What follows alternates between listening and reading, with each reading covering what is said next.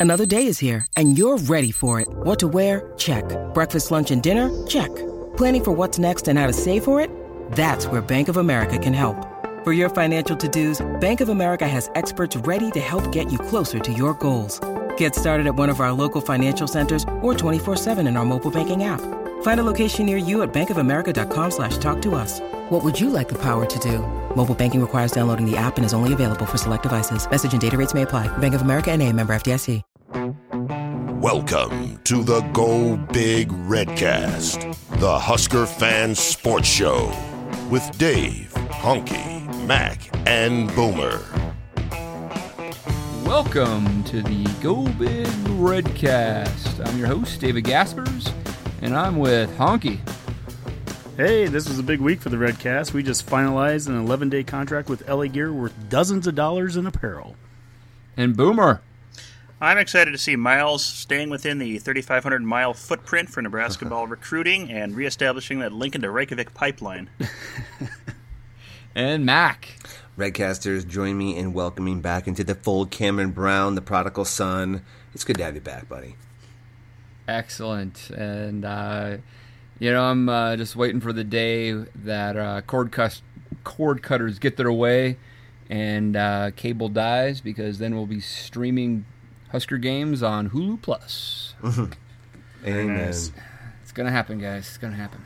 Uh, well, you know, we are uh, working our way through fall practice. Uh, last uh, Go Big Red Cast, Honky worked up a Twitter poll. Uh, Honk, uh, you want to give us some results on what's going on?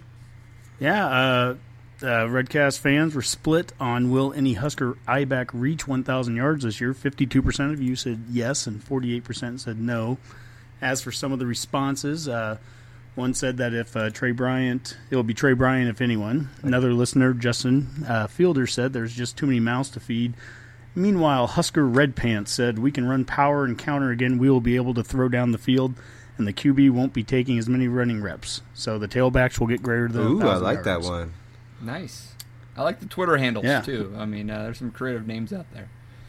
All right. That well, was at least we- like an attempt at a fair answer, which is nice to hear. they gave logic and reasoning Yeah, to their wasn't just- responses. We can't be having that in Twitter. It was just run the ball. That was in nicer than 140 that. characters, they actually defended their stance. Difficult. It's very impressive. Yeah, it was nice to Very see. well done. All right. Well, as we go through this show, uh, I'm sure we're going to work up another uh, Twitter poll uh, for next week. So, guys, keep that in in your thoughts. Um, let's uh, dive in real quick with a uh, practice report.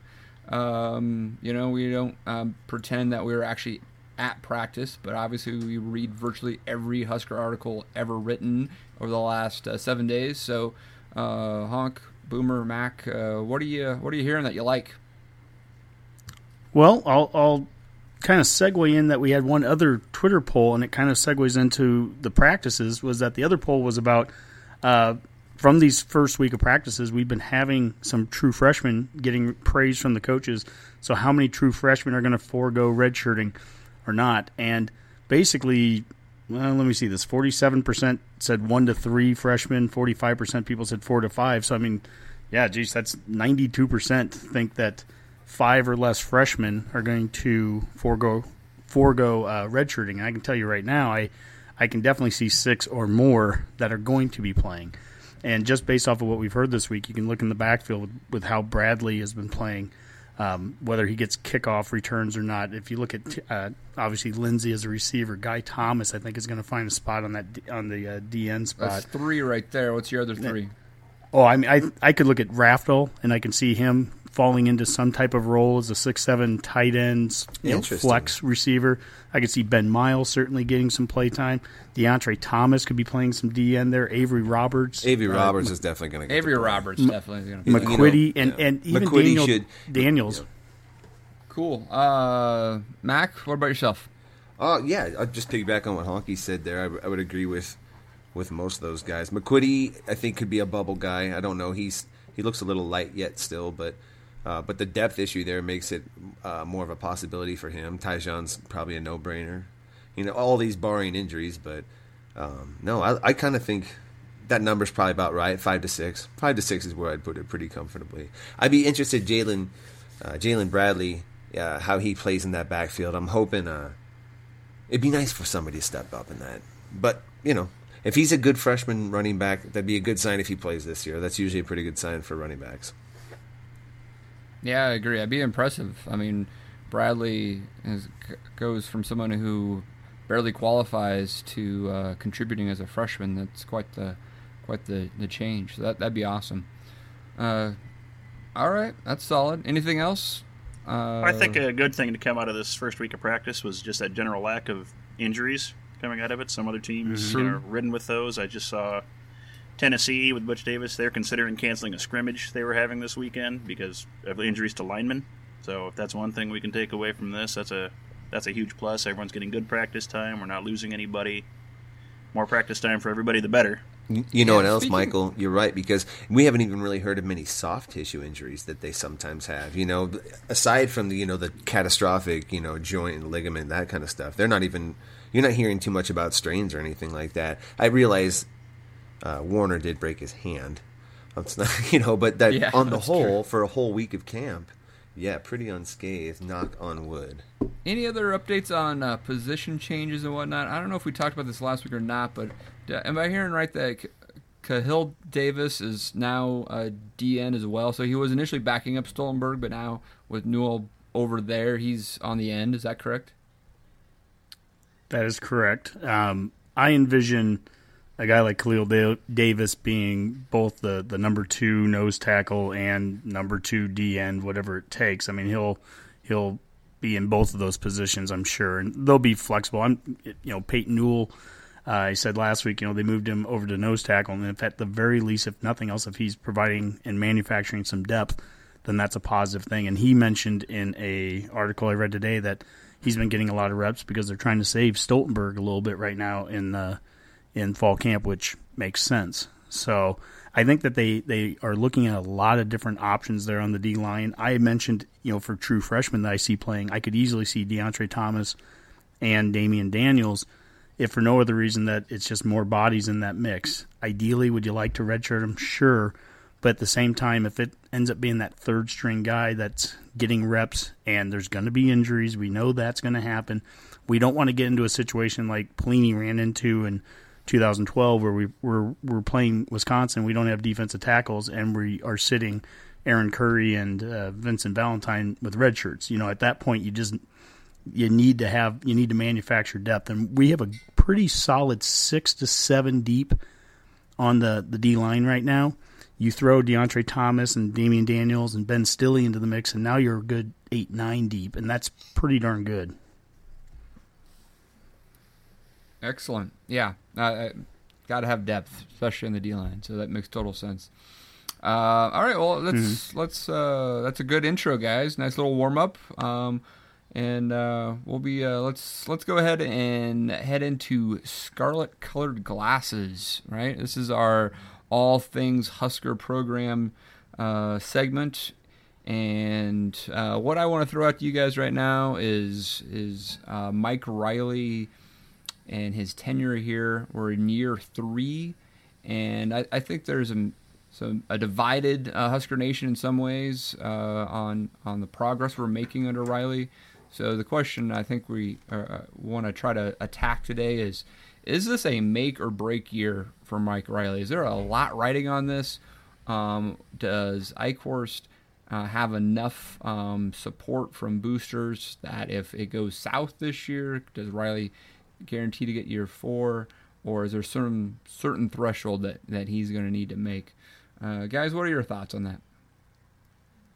I guess first you have to. What is South? Yeah, I mean, if we win three games this year, I think any coach would be on the hot seat. You know, if something disastrous like that happens, uh, Well, is this the make or break year? Yeah. Well, let's take it from a, a fan perspective here, okay? I mean, uh, what I'm trying to get at is I think there's a lot of fans on the fence.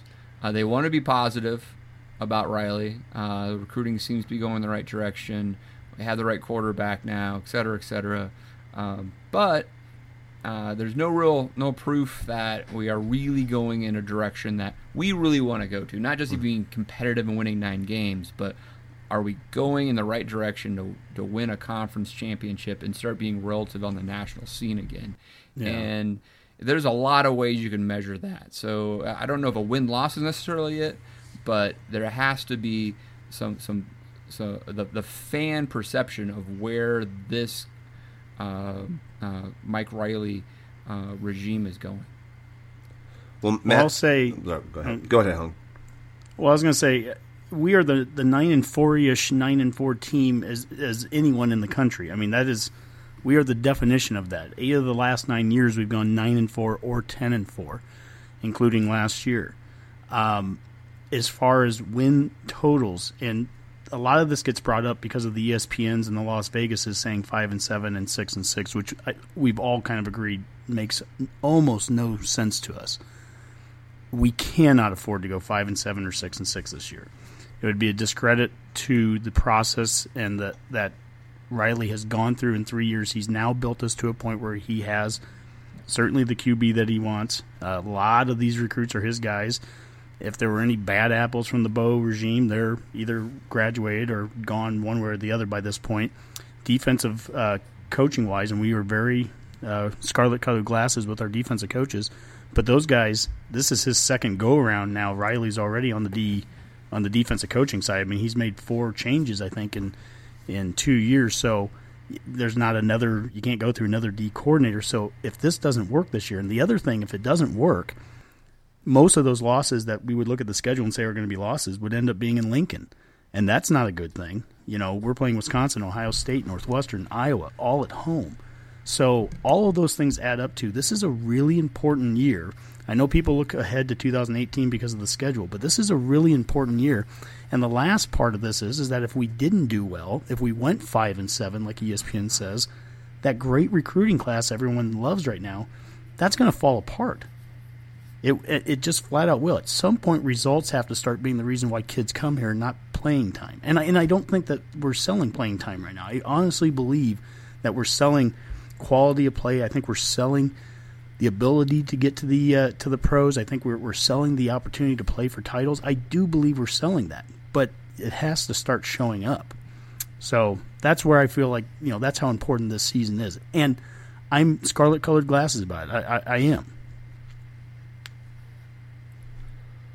Yeah, I would tend to agree with you on that, Matt. I, we, we, you and I talked about this before about you know where where could you personally stomach this season to go as far as a record, and you know we thought seven to eight wins if the football's good. You know, is is you know a little more palatable if you could see progress. If it looks like we're you know we're having an identity on offense. If it looks like um, the defense is making plays, but there's just you know a time where a talent gap actually did make a difference, not where we you know, kind of screwed up or on a Hail Mary fluke kind of play. You know, Ohio State, we would all agree, probably has more talent than we do. So, I mean, you know, a head to head match, we're both playing great ball. Likelihood is they, they would beat us. But if it, we are at least punching with them, that would be nice. And like Wisconsin, the Iowas, those should be wins. I mean, they really should be. Yeah. But the timing of the, the wins and losses uh, uh, play out this year? I mean, is is there you know clearly more forgiveness if uh, we lose to Oregon and, and lose the game early, but they, we come back and we you know we go eight and four, but we beat Penn State and Iowa at the end of the year, and we look really good doing so. Is there there difference on on when the losses come? Yeah, I think you I pro- think- probably. I think you could erase an Oregon loss with an Iowa win or Wisconsin win for sure. But there's only a few games like that that you could probably trade them out. But there are important games to win this year, and I, Iowa between you know Iowa, Oregon State or Oregon State. I'm sorry, Oregon and uh, Wisconsin. We've got to have a winning record in that that stretch for sure. Yeah, I think I think you just at the end of the day you have to show enough successes, and you can look at Penn State a year ago.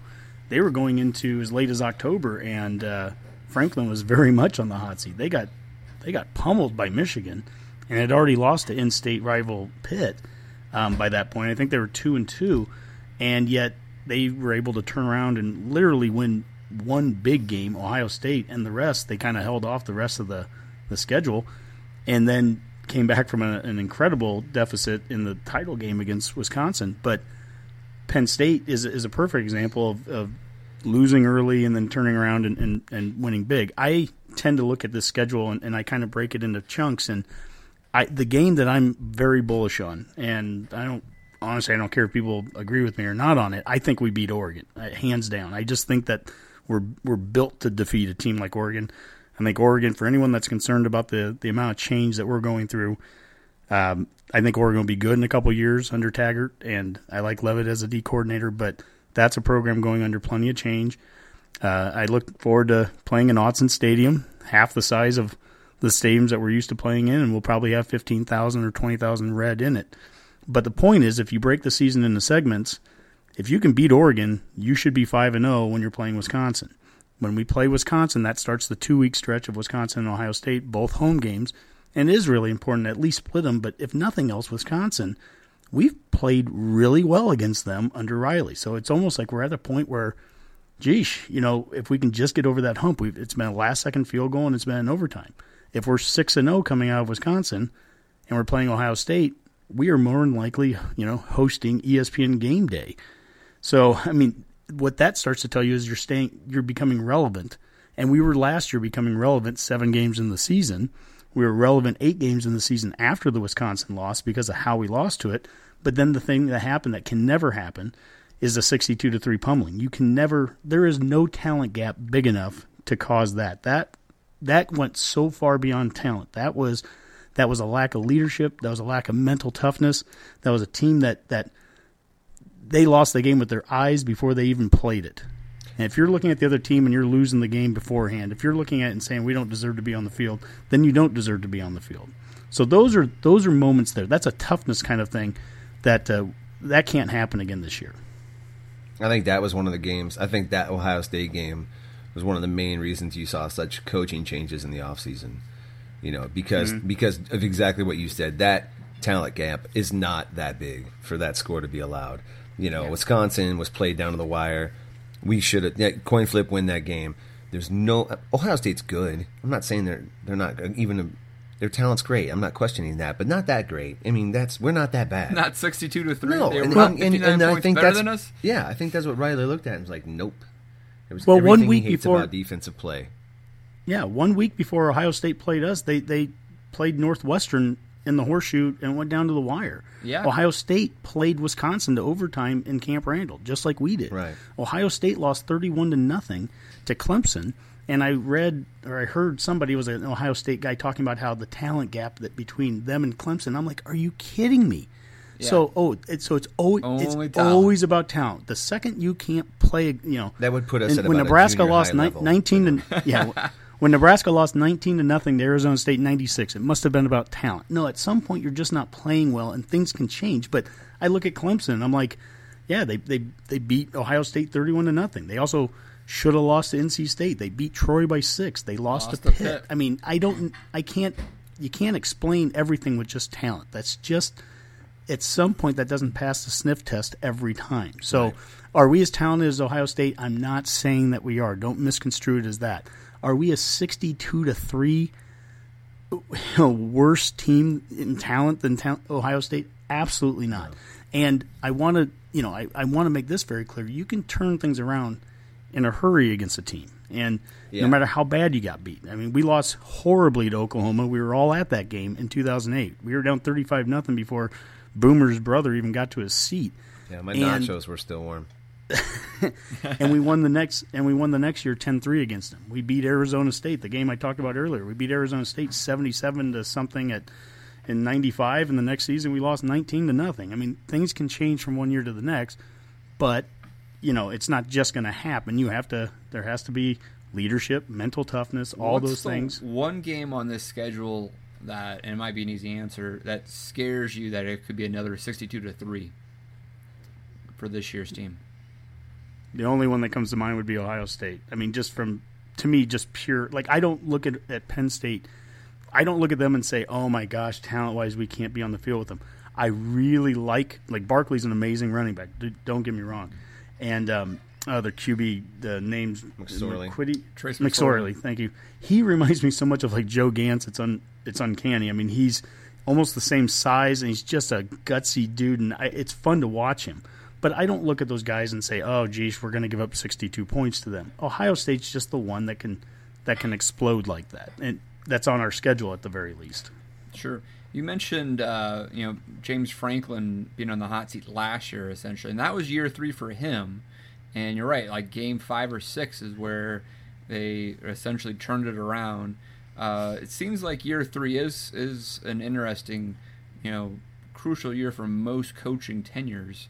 Um, but it doesn't always mean that if you succeed in year three that that you're going to go on. I, I think uh, we're, we're going to talk conference breakdown wise about the Pac-12.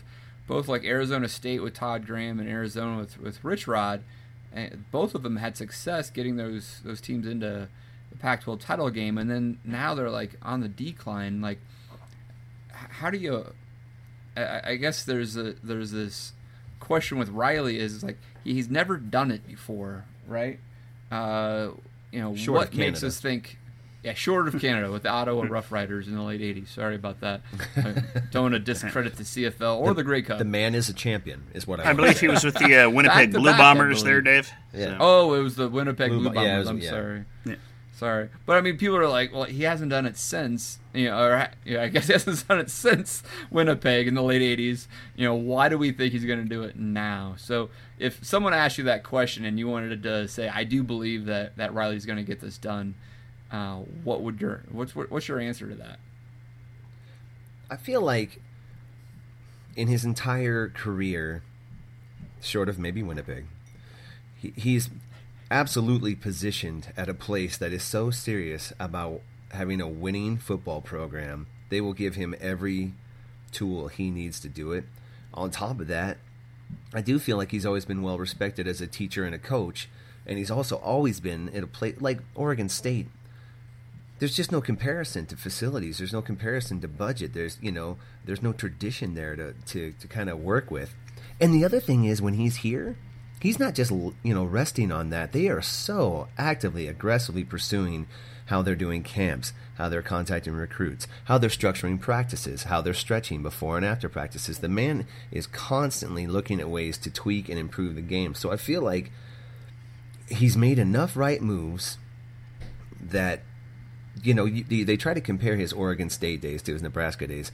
I, I feel like he's shattered every perception of that. He's not been, uh, you know, prone to keeping coaches around that he's had for a long time before, which was a huge criticism of his out there. He's been, you know, aggressive about his social media presence. You know, he's just had a ton of things. He seems super tuned into winning, and I, that that that that'd be my argument. I don't know.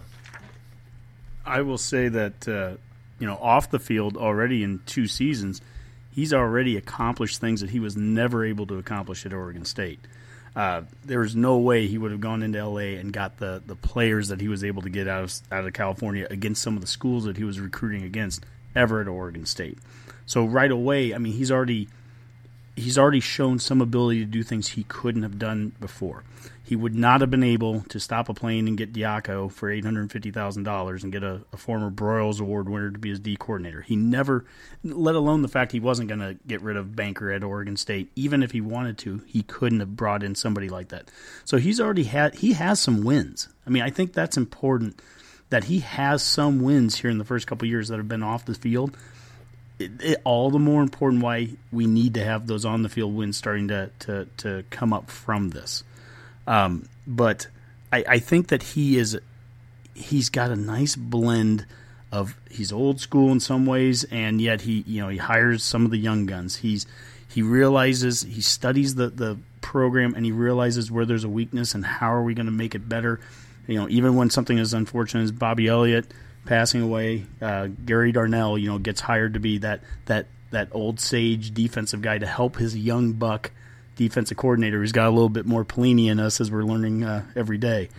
But that's good. He needed a little Pelini on defense to go along with the good guy, ah shucks, Mister Rogers attitude at the head co- coach spot too. So I mean, my gosh, i everyone talks about unknowns and changes, and and uh, we have a great uh, listener on on uh, Twitter, Reed Stryzik. He's been paying attention to us, and he talked a lot about unknowns, and, and I agree. We have unknowns. Everyone does, but this thing about the thing about our unknowns and our changes that have happened in the last year and the last two years, almost universally are better. Who right now is looking at our defensive coordinator position and saying, "I wish we still had Banker"? Who is looking right I don't. now? Yeah, I'm one Well, who's Banker, looking maybe. right now. Banker I, is I'm the only big- one, and Banker's Yeah, mom. That's Ba- true. yeah. Yeah. Banker probably yeah would disagree with you, Yeah, even his cousin doesn't want him here. Um, and then, and then on top of that, like off, you know, the coordinate or the quarterback. Yeah. I realize Yeah, that no, it's a absolutely. change, and I'm a I'm arguably as big of an Armstrong supporter back in the day. I, I like Armstrong in the right settings. The last two years were not the right settings, so it's a change. And it's so funny. People will talk out of both sides of their mouth. They'll say, "Well, geesh, we um, Armstrong saved us from a lot of sacks," and and okay, so he was a good quarterback. Oh no, he was terrible. He was the worst quarterback I've ever seen. Okay, well, what is it? Well, right now we have a guy Lee, who Chris Mortensen and the and the the Manning camp guys and and you know Billy Devaney and all that. Everyone seems to think this guy has a pretty good potential in this style of offense. We've got a coordinator who's coached one of the Mannings.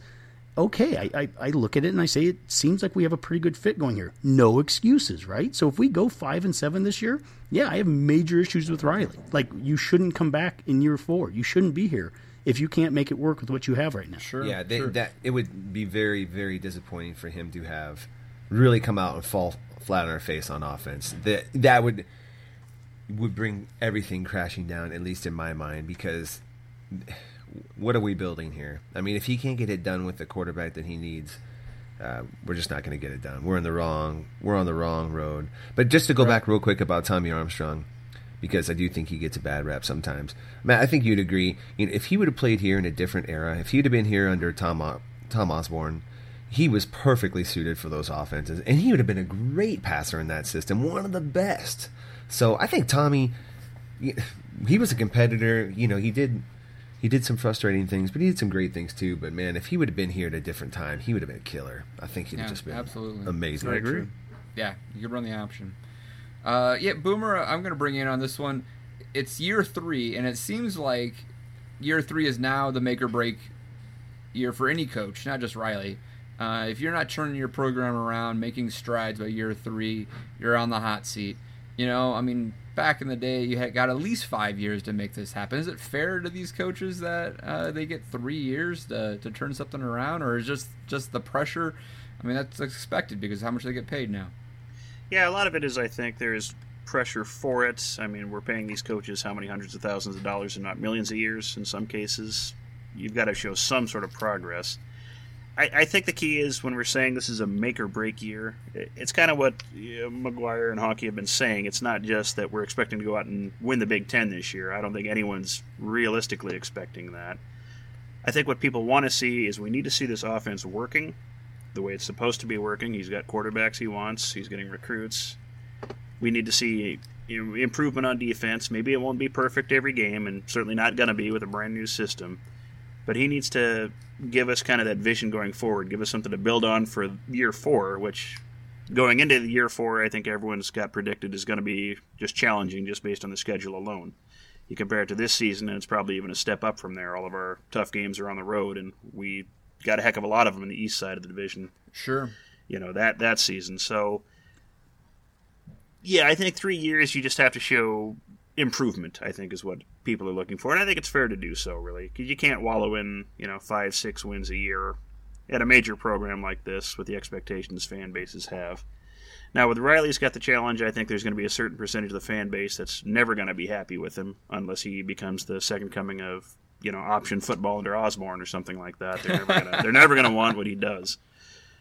You know, you I hear the don't get people that those are. fans, I don't either. The ones that are like hoping he fails. I don't quite understand that. Uh, the ones that would apparently be upset if he actually won the division and made it to the, the Big Ten title game. Right, right. Yeah, Like that's where just- that's where your fandom goes crazy to me. Yeah, I'm Like, starting to think fan doesn't mean what they seem to think it means in that point. So You're just rooting for your opinion to work. That's, that's Exactly, a weird yeah. fan. we don't need those fans. You're a fan of your opinion, not the team anymore. yeah, I, like I, you know, I've made it very clear. I can't. I really don't like the style of offense that we're going down. I just prefer What? that we. I, Oh, I didn't know. I know that. Wait a minute, That's wait a me shocking. more. And pa- yet, pause. Breaking news here on There's something Big about Red this style of offense you don't enjoy. and yet, Go on, and me. yet, who really cares what Honky likes about our offense? If it works and if it scores points, and if our defense plays like black shirts, and and we're beating the Ohio States and, and we're filling up Memorial Stadium. I mean, my God, fans, it no one's asking things to be perfect. And and one of the things that that and just annoys me with fan bases in general. Nebraska has has our share of it too. Is that we have no sense of history. That's the truth. You know, Tom Osborne. Oh my God! For 25 years, it was glorious. No, it wasn't.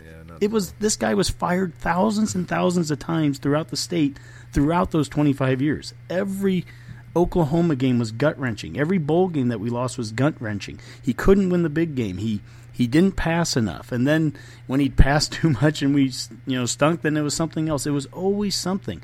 And it's and that was a guy that was going nine and two and ten and two and every single season. Yeah, and his guy goes bowl record- 255, 49 and three in his career, and and he Yep. he went through that kind of you know he almost left in seventy eight because of it. Devaney built this program from nothing and was almost fired six years later for going six and four a couple times. That's I, need it too. I'm not I'm not preaching. I'm telling you that we all need to have just a little perspective, eat some dip, take a step back, and like and and and realize that we're all on the same team here. Like we deep, well, uh, blue cheese. I don't know, but we all we all want this program to be great, and whether the offense looks like what I want it to look like or not is absolutely a moot point. Get over yourself if you're a Bo guy. Get over it. It's over. Get over it if you don't like Riley for some reason. Get over it. If you like showing up on Saturdays at Memorial Stadium, then get behind the program, get behind the team.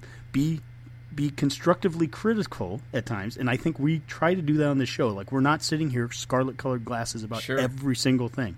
I'm not sitting here telling you that we're going to have all Americans up and down every position that we're going to win national titles this year. I'm telling you, I don't think that we're going to go five and seven or six and six. How- That's what I'm telling you right now. Let, to wrap this up a little bit before I, I take it to the kind of a, a wider um, coaching hot seat question, uh, just randomly, each one of you guys, how uh, high were you on the Nebraska 2007 team, Callahan's fourth year, like preseason, like in August of you know 07? You're going in. Uh, were you optimistic that was going to be a really good good year for Nebraska football? I remember reading the USA Today that had Nebraska playing in the Rose Bowl, I think. And gosh dang, I don't know if it was against Michigan or somebody. I, I can't remember who the opponent was, but I remember reading that and going, "Oh, that, that sounds good." I can remember the that. you know the last time that we had ESPN game day here for the USC game that that uh, time, and it was what was it, corn versus porn? Was that the thing? that Yes, uh, it was. something Jim that. Rome did. awesome. So, yeah, you know, at, at that point, I mean, the the again, people lack sometimes that sense of history. There were some unbelievable things that were going on in that 2007 season. We were going to be a top 10 team. We were we were hosting USC in front of ESPN Game Day, and then yeah, it just it, it blew up. But I mean, we had I had great expectations at that point. Oh, I was so upset. Part of me died that day. One of the- and like and, and Nicole will will say, "Oh, she was just I was ruined. I was so mean. Like when I got home, I didn't want to talk about anything. I was just like, this is. I'm like, you don't understand. We're not equipped. I go, if this is as good as we are, we're terrible. I don't. And we're gonna have to fire him, and then we start all over. I mean, I was crushed. That game was. And you were correct. Yeah. So if I can if I can say one thing that I think I, I have actually seen improvement under the Riley era, compare the 2007 season there and compare what Pelini's entire career was. The amount of games in that USC game, people forget. I think we were up at the end of the first quarter. We were we punted to them where they dropped the punt and then picked it up, and the guy broke a broke a tackle and ran it a number of yards back, and it kind of. And then one time we kicked him down to their one yard line, and they handed it off to the fullback, and he goes fifty yards. It was just like, but there were these moments where we had control of that game very early on, and then it just flipped on us. And then you fast forward to Pelini, and we go and play at at Ohio State back in 2012, and we're up 17-7. Urban Meyer is faking punts on his side of the field, and he can't, and it's not working. And five minutes in the second quarter, we have total control of the game, and 10 minutes later at halftime, we're down. They scored 28 points in 10 minutes. Wisconsin, the first time, the, the first game we ever Yeah, played in the I Big Ten, we're at yeah. that game. We were ahead, you know, five, three, five minutes left in the second quarter, Yep. and then it just turned around on us. In Wisconsin, the next time when Gordon ran for the uh, the 400 yards, we were up 17. But your point is Riley doesn't have that type of. we haven't had that. At least, at least, call it consistent or not. at least when we got beat by Ohio State, it was as Yeah, we were- consistently, it was as thorough a beating as you the were going to have. They but had their foot it's on not a- There's the not the highs and lows. Yeah, it, ha- it wasn't the high and low at the same time. All right, so let's, Let's just get some more highs. yeah, absolutely. Let's uh, wrap this up really quick. Um, national coaching hot seat stuff. Uh, who's your like you know top three guys that you think watch out for might get canned this year? Can I say that- Hugh Freeze? Yeah. Oh, yeah. had already too written late. him down. Too late. Dang it. Dang it. uh, what about Brian Kelly at Notre Dame? Do you feel he's feeling heat over there? He went. Well, I think he last wants to leave if he could, if he can find a way out. I think he'd happily Really? leave. So yeah. Intriguing. I feel like I think it's a crazy thing right now, but Dantonio at Michigan State, just because of the off-field Yeah. stuff, and if they have a Yeah. something that mirrors, he's kind of the the Devaney of '67 and '68. He created his own, he created his own Own standards there. there That a now, little if bit, they yeah. don't go 10 or 11 and 11 and two or something, that you know he legitimately has potential to, to be getting canned.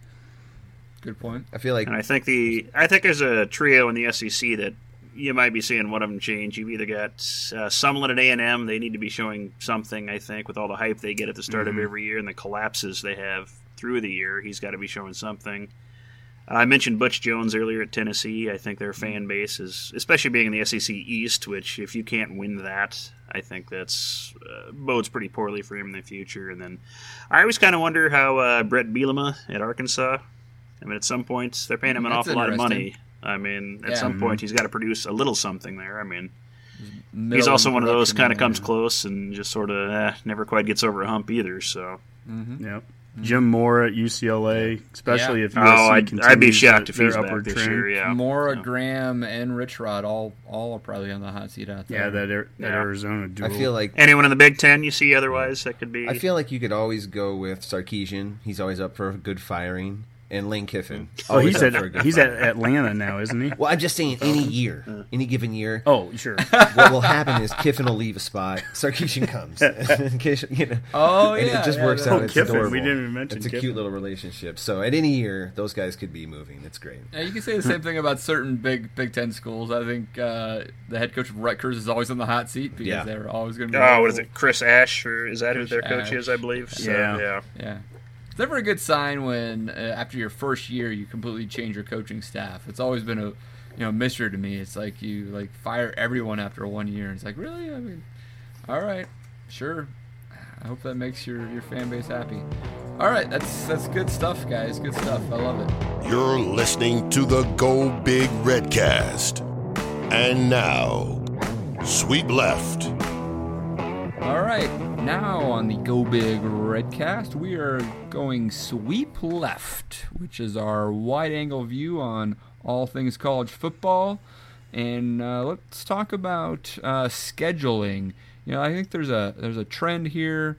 Big Ten is on top of this, going to nine game conference schedules. Uh, this is our first year of that. Uh, there's a few other conferences out there, Pac-12, uh, Big 12, um, two conferences we're going to do a breakdown here in a little bit, uh, who also have nine game schedules. Uh, guys, what do you think about the Big Ten going to nine games? Uh, pros and cons. Uh, Mac, let's start with you, man.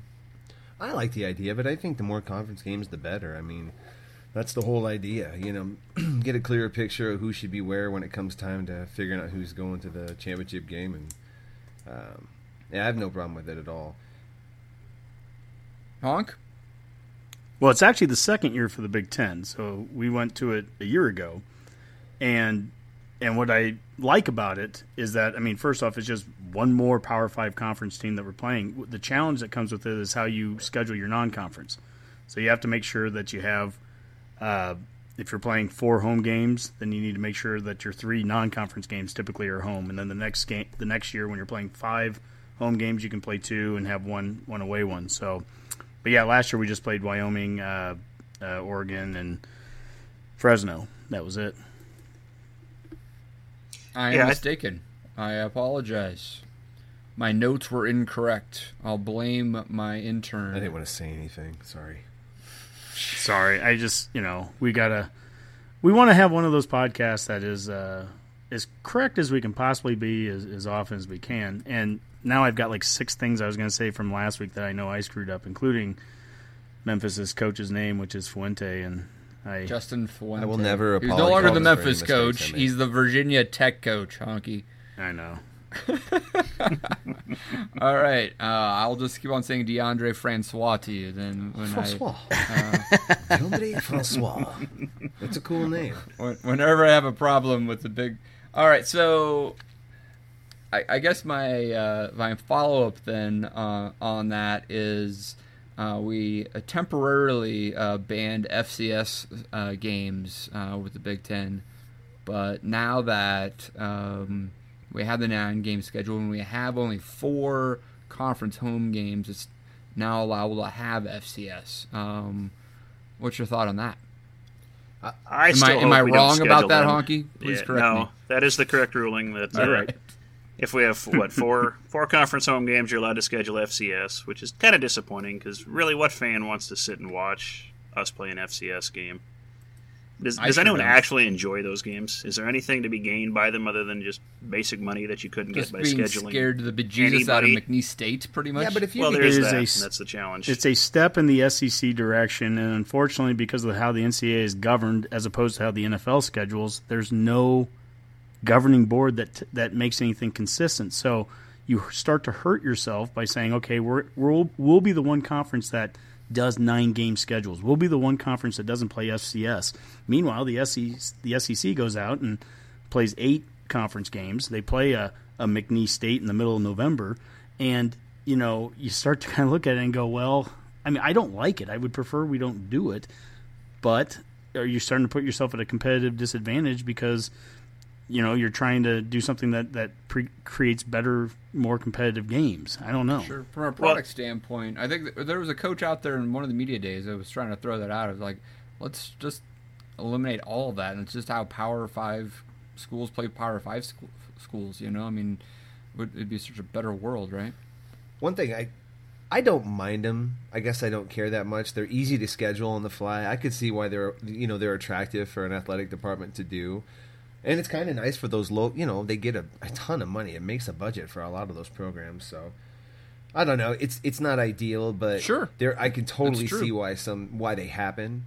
And you know, if you can get kind of a local flavor in there, you can kind of help you know, get them get some product seen out there for them as well. I don't know. I, it's not mm. ideal, but like Honky said, if if other teams are doing it, you know, why take the penalty? We played a good enough conference. You know, we're not gonna. If it came down to that, it, I don't know that it's, I've ever seen it come down to the one FCS school they played. You know, bit them in the tail at the end of it when things were being decided. So there's there's Yeah. more to factor in on who's going to the playoff than just that one game. I wouldn't be too worried. Unless about you're Iowa scheduling North Dakota State, so there's you know it. True. Iowa, smoke Well, and mirrors. chalked it up as an L, pretty much. Well, Just kidding, Iowa. And, and Dave, and Dave, you mentioned the the the one guy I think that that said that we should go away from you know or only be playing uh, Power Five schools. yeah. I'm not as concerned about the FCS programs that get hurt. If we ever did something like that, you've got Mac out there living in Fort Collins with Colorado State that's just built a, a shiny new Oh, stadium. Of Those would be the would be programs that would be yeah. the they would be absolutely destroyed if it ever became just a Power Five thing. You literally at that point you better be a Power Five school or or bust. And I'll, you know we're going to talk about the Big Twelve here in a, in a few minutes, and the Big Twelve living through it five six years ago. There are some schools there that that experienced almost falling off the cliff of not being a Power Five program anymore if that conference would have blown up. The Iowa States, the Kansas States, and even a, a, a school like Kansas with the basketball tradition rich program that it had, it really found out in a hurry what basketball meant in the in the greater scheme of things. It it didn't mean nearly as much as they thought it would. Football was the driver of everything. But anyways, um, I, I don't know what the answer there is. I just know that when we do something that's not consistent with how the other conferences are, and if we're putting ourselves at a disadvantage, then it's probably best to to maybe back off a little bit. And what they did, I think, what the Big Ten did by only allowing an FCS school on your schedule when you're when you're playing the four game home schedule, uh, since it's you know off and on four and five, that I think at least is a reasonable. That's a balanced approach that doesn't make it where you can play a FCS school every year at least. Yeah, I mean the SEC is notorious for doing these FCS games late in the year, right? I mean they literally use it as a bye week, um, and we haven't gone to that point. So, um, you know, a, a, another s- scheduling quirk that is is going to start this year, um, at least on a regular basis, is Friday night Big Ten games. Um, what do you guys think about that, Mac? You know, I don't have a, a terribly strong opinion of it, one way or the other. But I could, I can see the argument. Way to li- really, really come out at that hard there. Well, I just really you know, there's that. just things that move the needle and things that don't. But I will, I'd be willing to hear arguments, and I probably towards the high school side of things. I like the idea of a Friday Night Lights. I think that should be left for the high schools, and I understand My that's sense is that- irritating for uh, a lot of those fans. But then again, I don't really know how much of an impact that that makes. I, I it, like I said, it's a. I, I'm more prone to lean towards the high school side of things. Leave it alone. And and as far as the Huskers playing it, almost never, unless I happen to have that night off for some reason. You know, if, only if it works out for me personally. Am I okay with a Friday night game? Let me throw this over to Boomer. I think he actually has a strong. Go ahead. Boomer, hit him. Yeah, quite frankly, I, I hate this idea with a passion. It should be rolled up in a carpet, hit with a shovel, and buried in a cornfield somewhere. That's what I'm talking about, yeah, Mac. Friday That's what night I wanted out of you. This is a horrible idea for college football. I, I, I guess I would let it slide if you know Rutgers or Purdue or somebody wants to do the Friday night game for exposure or whatever. That's fine. And I think you see the general attitude here in the Big Ten when Michigan, Ohio State, Penn State, and whoever else it was has already said they're not going to do it, and they're Yeah, apparently getting away with that. And you know, just looking at it from a Nebraska perspective, Yeah, Just Riley's the- made it pretty clear Yeah. he doesn't like him either. No, I think it's a week. horrible idea. And just just the logistics alone. Can you imagine doing this in downtown Lincoln, having a game that starts at six or seven o'clock? How does it even work? Yeah, clearing out all your Yeah, like, you've got to clear out your businesses, actual- the downtown, the Yeah. the students that are down there for class, and everything else that goes on with it. It you can't tailgate all day. It kills an atmosphere. Why, why do this other than just a sheer money grab and just sheer TV credit? I mean, Right. don't Well, we have enough of that already? it. I mean, we, we're losing that college game day experience with every one of these little steps we take, Yep. and that just just annoys the heck out of me. Yeah. We're, well, we're going to experience it on the road this year in Champaign because Illinois is doing it. Which happens to be one of the games that works out for me perfectly. I work Saturday, off Friday. Oh. and it, and it, See, and that just the- that just sucks for our guys. fans. They can't experience the champagne experience in all of its Oh. glory. But Champaign Urbana is a beautiful setting. Now, let me tell you. Super It's just Havana gorgeous. in the sky. they have a f- they have a nice food truck uh, according to the Food Network uh, or the BTN Network Oh, the- food show that they the had. one? There was a Yeah, like yeah, a- I hear well, oh, they had Well, one that they highlighted. It was like an egg. I don't know. They made eggs. Looked delicious. That's not a food truck food, man. The segment's going nowhere fast.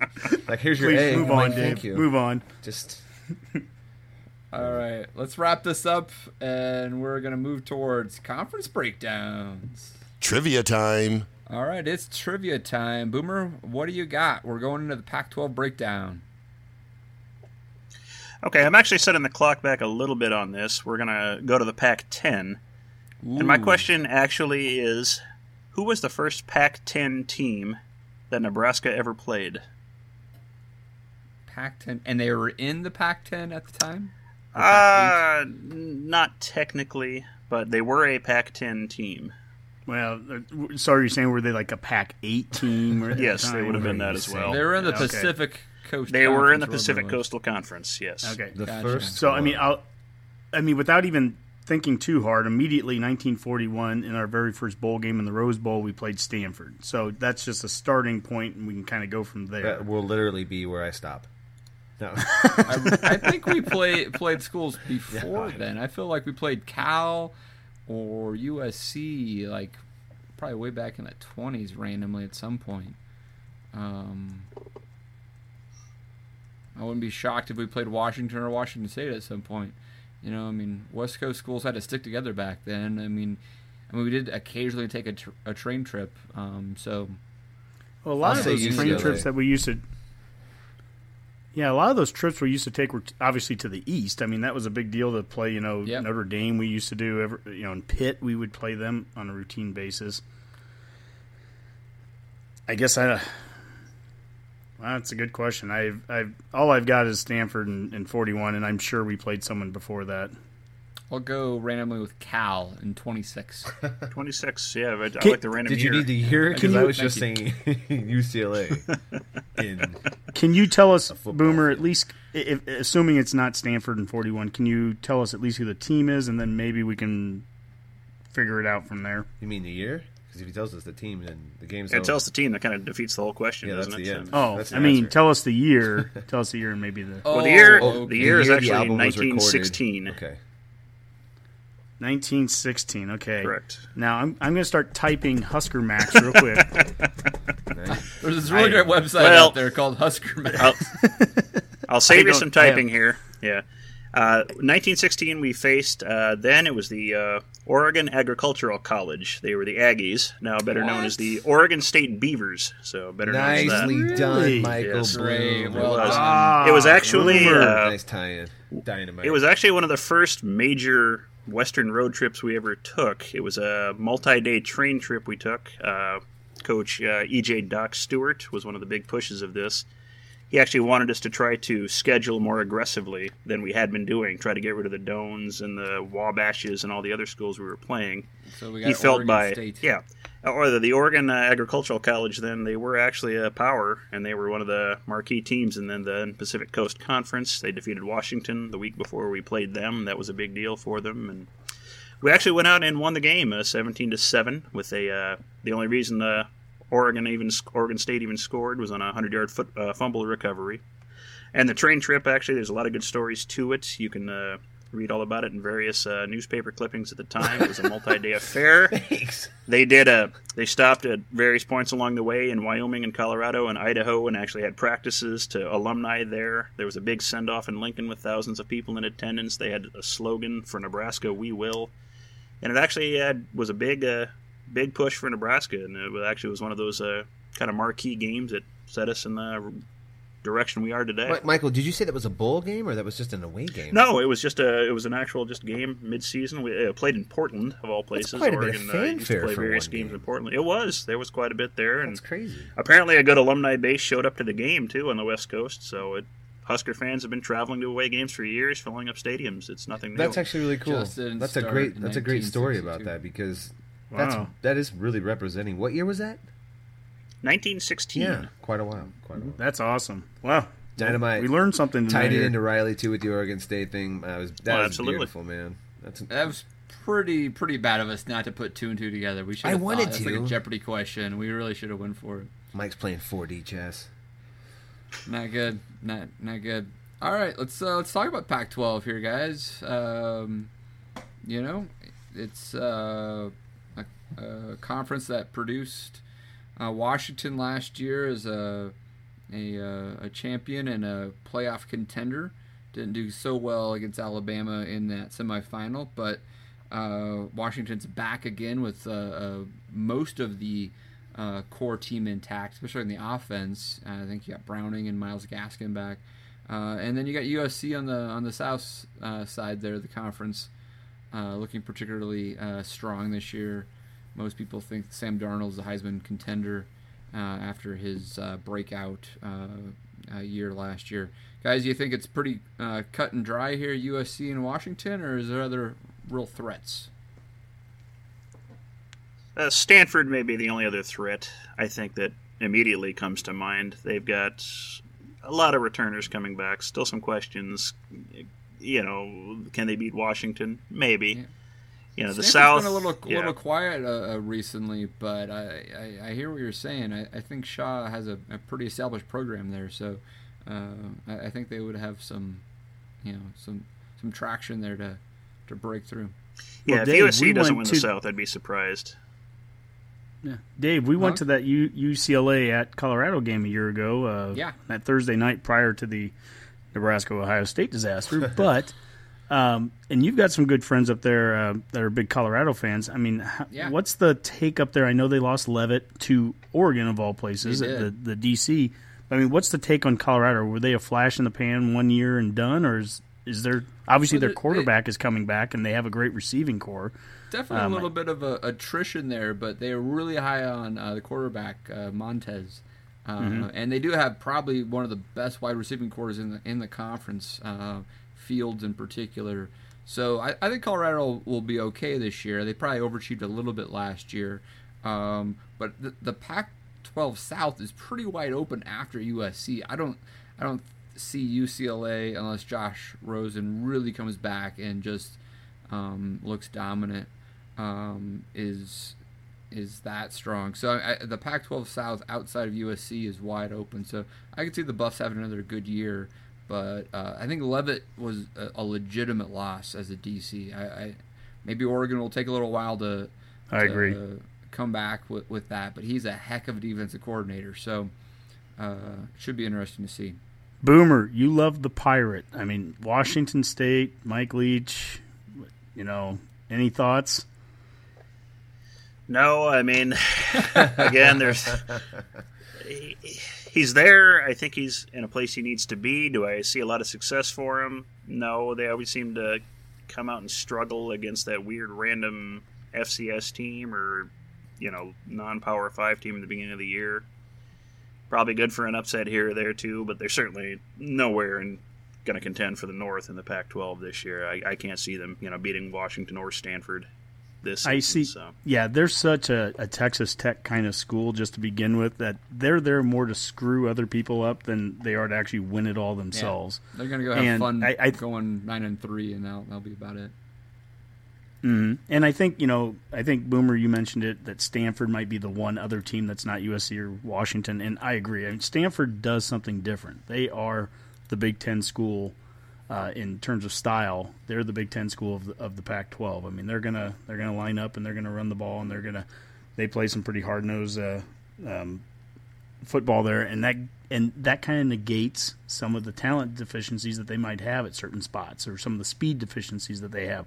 They always would have success for some reason against Oregon back when Oregon was you know outrunning everyone. You know, uh, Stanford would be the one team that could just go in there and just beat them up, and Absolutely. well, that that took care of it they they SEC'd or or Big Ten, you know, the the Oregon team back then when they were doing it to, when they were just spreading everyone out. So I don't know. I mean, Stanford certainly would probably be the the closest team to the USC and Washington.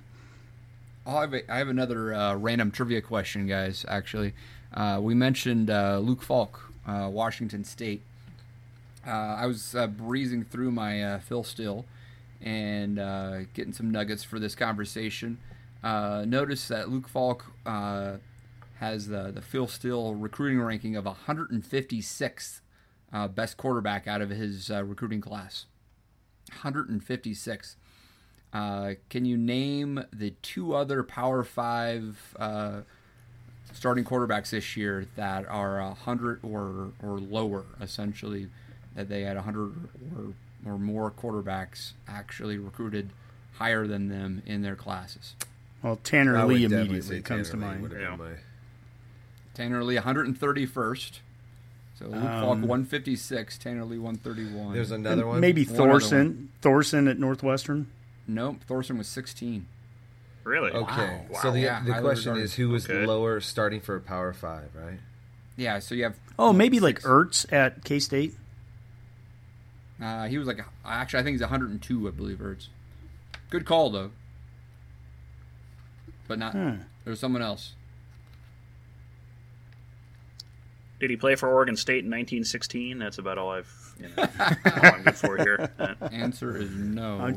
Give me the conference. Can, can I get a conference? Conference is the Big Twelve. Hmm. I don't. I don't even know who Iowa State's guy would be, yeah, but, or Kansas. I mean, Kansas's quarterback is nope. Good guesses. Not Kansas. Oklahoma State. No, Mason Rudolph very highly regarded. Kansas is, is number fifty-eight. Well, wait Actually, a second. Iowa, Iowa, State has a very good one. Iowa State. Wait, Jacob is Baker PS eight?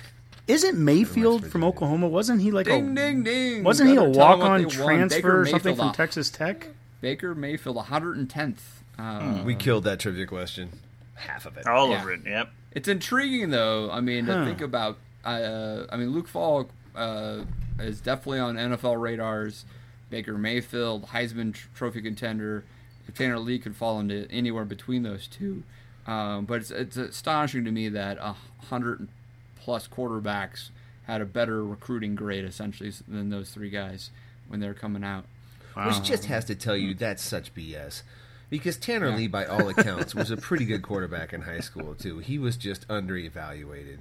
I mean, he, Yeah, he has crazy. been a pretty good Right. quarterback wherever he's gone. I mean, as far as tan- even the tangibles, his height, weight, his release. The, I mean, the, the arm strength. He has every measurable. It's not. It's not like a guy who's, you know, over his skis here. You know, it's not a Joey Ganz Uh, trying to play. Rapid fire follow up Yeah. question. Uh, number one recruited quarterbacks out of their classes. How many of them are starting for a school this year?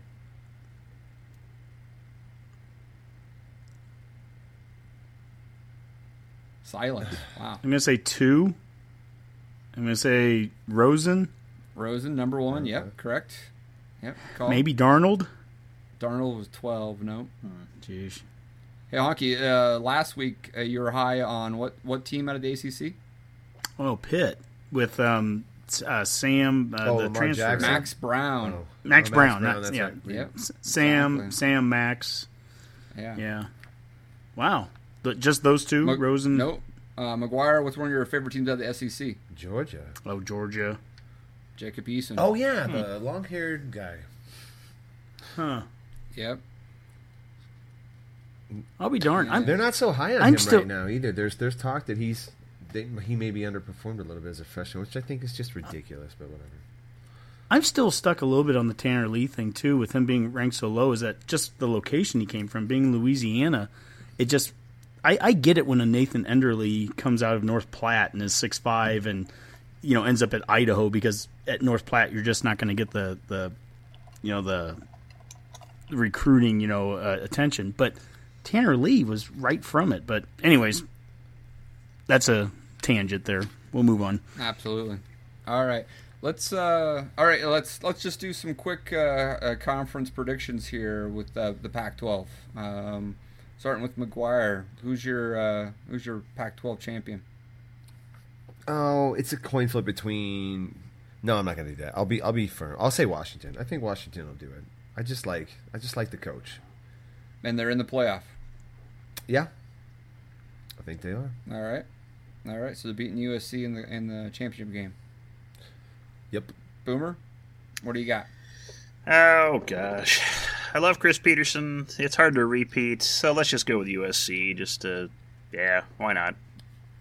Yeah. Also in the playoff, I presume. I think if you're winning the Pac-12, you're probably making the playoff this year. Yep. Honky. I think the two best coaches in the conference are Petersen and Shaw, and I'm gonna go this year with uh, with uh, Stanford Shaw. Nice. I like it. I like it. Uh, you know what? I'm going to echo Honky on that. I've thought about this, and I think uh, Stanford's going to win the North and uh, beat USC. So we'll, we'll go Is Stanford, Stanford well. playoff bound then? Yeah, I think so. All right. Yep. Cool. Cool. All right. Being bold there. Uh, let's move on to bold. Uh, let's move on to the uh, the Big Twelve, which is made up of ten teams. Um, you know, many of them former conference mates of Nebraska. Uh, you know this this one's intriguing to me a little bit because I think it was an open and shut case that it was Oklahoma until uh, Stoops retired, um, and now Lincoln Riley is 33 and ahead of a major college football program. Um, just seems ridiculous, um, and I'm sure he's he's great. They have uh, a really solid team around them, but I do think it opens up the door a little bit. I think Oklahoma State is uh, pretty solid this year, especially on the offensive side of the ball. Um, I don't know if Texas or K State or others can can make a run. What do you guys think? Boomer, Well, honk. uh, I was going to mention I, I, I think that uh, the Oklahoma losing the the coach in June. You know, I, I hear about Nebraska having you know unknowns and things. That's a weird unknown to have to lose your head coach, your iconic, you know, 17, 18 year coach, and losing him in June like this, and now replacing him with a 33 year old. You know, I wish a lot of luck to, to Lincoln Riley because that's a tough position to be in. Um, I'm not just going to make that assumption that they're just going to be number one immediately. I'm not going to make an assumption that Texas is just going to automatically jump this year because they because they have the, the, the new coach. I don't. Uh, Oklahoma State. I'm I'm reading a little thing here where it says uh, Mike Gundy won't need a shutdown defense to push for a spot amongst the top 10 teams. Well, that's good because they've never had a top 10 defense there at Oklahoma State. I think two teams that don't that are under the radar. If there's ever a year for an under the radar team in the Big 12, it's this year. Kansas State and TCU are two schools to to not sleep on. I think those are schools that that uh, they're ripe to move up the list here this year. At TCU, I, I'm not sold on them. I think they've taken a few steps back from the last couple seasons where they were quality program. We'll know pretty quickly with them. They've got a, I think they play Arkansas in week two, and then match up with Oklahoma State, I think, in week four. So that'll work itself out pretty quickly whether they're a team for real or not. I, the Big 12 does have a lot of interesting storylines for the same reasons Dave's covered. Can Oklahoma just reload with a new head coach? And is Herman going to be all he's cracked up to be with Texas? I mean, he sure succeeded at Houston, and they're getting all that preseason love for reasons, I guess. I don't know. Like they always seem to get. And they should have talent, and can he make that work right away in season one there? I don't know. And Oklahoma State, they always have those. They should always have that breakout season, and they always seem to stub their toe somewhere in every every chance they ever have. And can they actually make it work this year? I don't know. And then I just kind of want to just personally hope Baylor's a complete dumpster fire this year oh, because oh, yeah, they no deserve doubt. it if any school does. So I'm, I'm actively rooting against them this season. So I I'm gonna I'm gonna double down on TCU here. I think they, they're in that second year, I believe, with quarterback Kenny Hill, and the the thing that he has around him is he has an outstanding offensive line, receiving core, running backs. All of them are amongst the best in the conference. So uh, you've got a returning QB there. It's the defensive side, and, and, I'm talking with you know Gary Patterson there as a defensive head coach. If they can get that back, I think this is a prime year for TCU. They they had won, guy I think 23 games in 2014 and 15, but a year ago that's where they slipped and went six and seven. Well, that that happens, and they were changing QBs and everything. But now uh, that's a program, and, and I'm going to throw K State in there too. But but TCU right now, I mean that's that's my big big dark horse, I guess. If I, you know, just within the Power Five conferences, even. Now the Big Twelve they instituted a title game this year, correct? So we're actually going to have a repeat somewhere or that match up correct. again. All right. Yeah, correct. the top two teams. It's not a division setup, so they actually uh, moved Bedlam, uh, Oklahoma State, Oklahoma, from being the last game of the year to earlier November, um, in anticipation of those two teams potentially being uh, at the top. So uh, yeah, definitely could be a repeat. Well, it will be a repeat because it's a round robin schedule. So, yeah, definitely because that makes a, sense, obviously. Yeah, yeah. it's well, exactly but you know, why you need. Yeah, it's a guaranteed.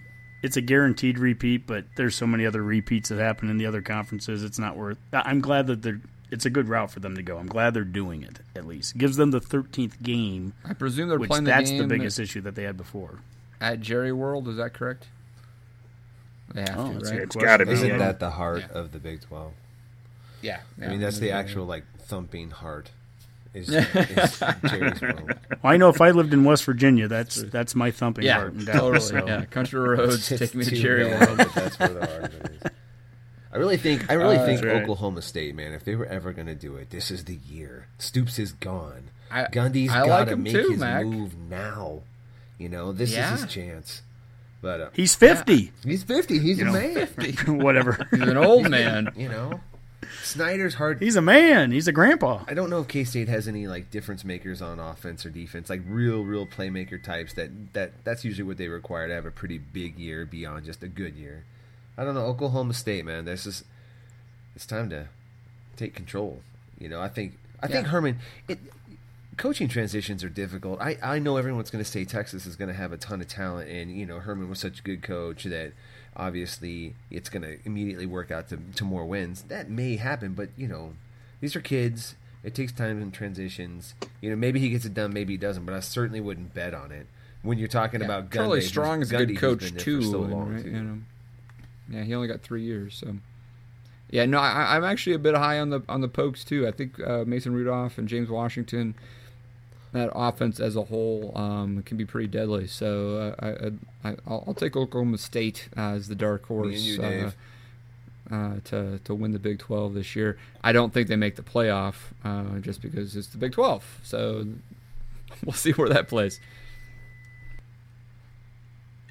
Does anyone actually see the Big 12 making the playoffs again this year? Are they going to miss it again? I mean, even if it's Oklahoma or, or Texas. I think this or, comes back to some of the the you know almost it's the bias of if it's not a king type of school, a top level school, and in the Big Ten or I'm sorry, the Big Twelve, you really only have the two. You have Texas and Oklahoma. It's always going to be really hard if TCU gets up there. Um, as an example, if it's TCU or Oklahoma State, and it comes down to them or USC, them or Washington, them or Stanford, even, I think that's going to be really hard for them to get that that fourth spot. I think they compare with Stanford, maybe not USC. Definitely not USC. I mean, yeah, I mean Texas and Oklahoma are going to get a bid uh, way quicker than a, a, TCU or an Oklahoma State. So it's just the way it works. Mm-hmm. Yeah, that's what happened the first year of the playoff, and you know there wasn't an Oklahoma or Texas involved. It was TCU and Baylor, and and they didn't have the 13th game, which was to me that was the immediate disqualifier. That was the easy thing about the last three years.